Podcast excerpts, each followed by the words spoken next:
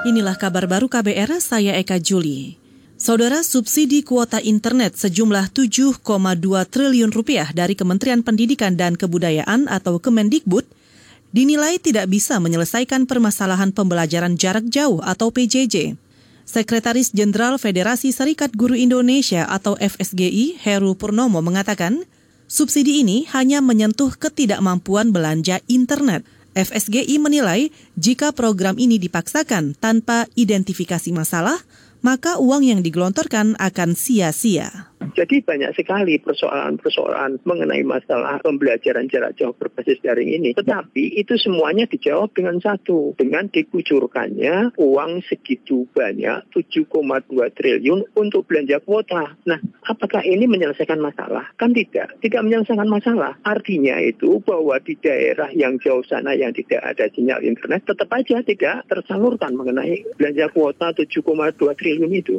Sekretaris Jenderal Federasi Serikat Guru Indonesia, Heru Purnomo, juga menyarankan anggaran untuk subsidi kuota juga untuk membantu pengadaan gawai bagi siswa yang tidak mampu. Heru juga mendesak pemerintah mengintervensi penyelesaian masalah jaringan internet di daerah.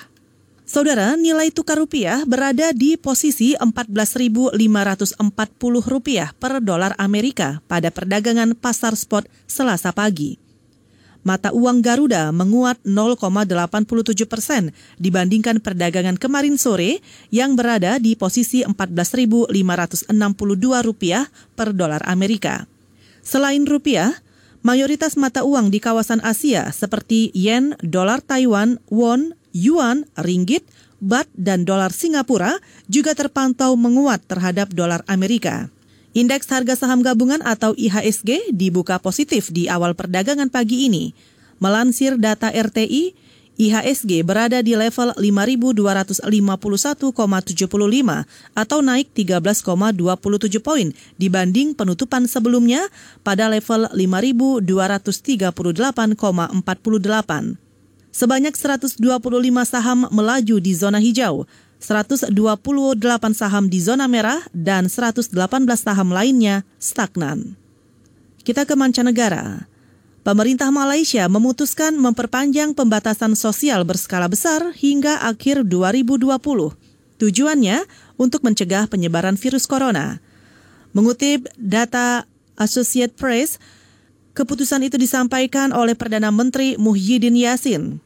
Muhyiddin menjamin perpanjangan pembatasan sosial tidak akan menghambat kegiatan sehari-hari penduduk, sebab sebagian besar kegiatan usaha dan sekolah tetap berjalan. Malaysia juga melarang kedatangan wisatawan asing untuk sementara.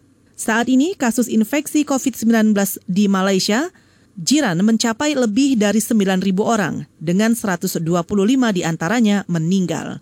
Saudara demikian kabar baru, saya Eka Juli.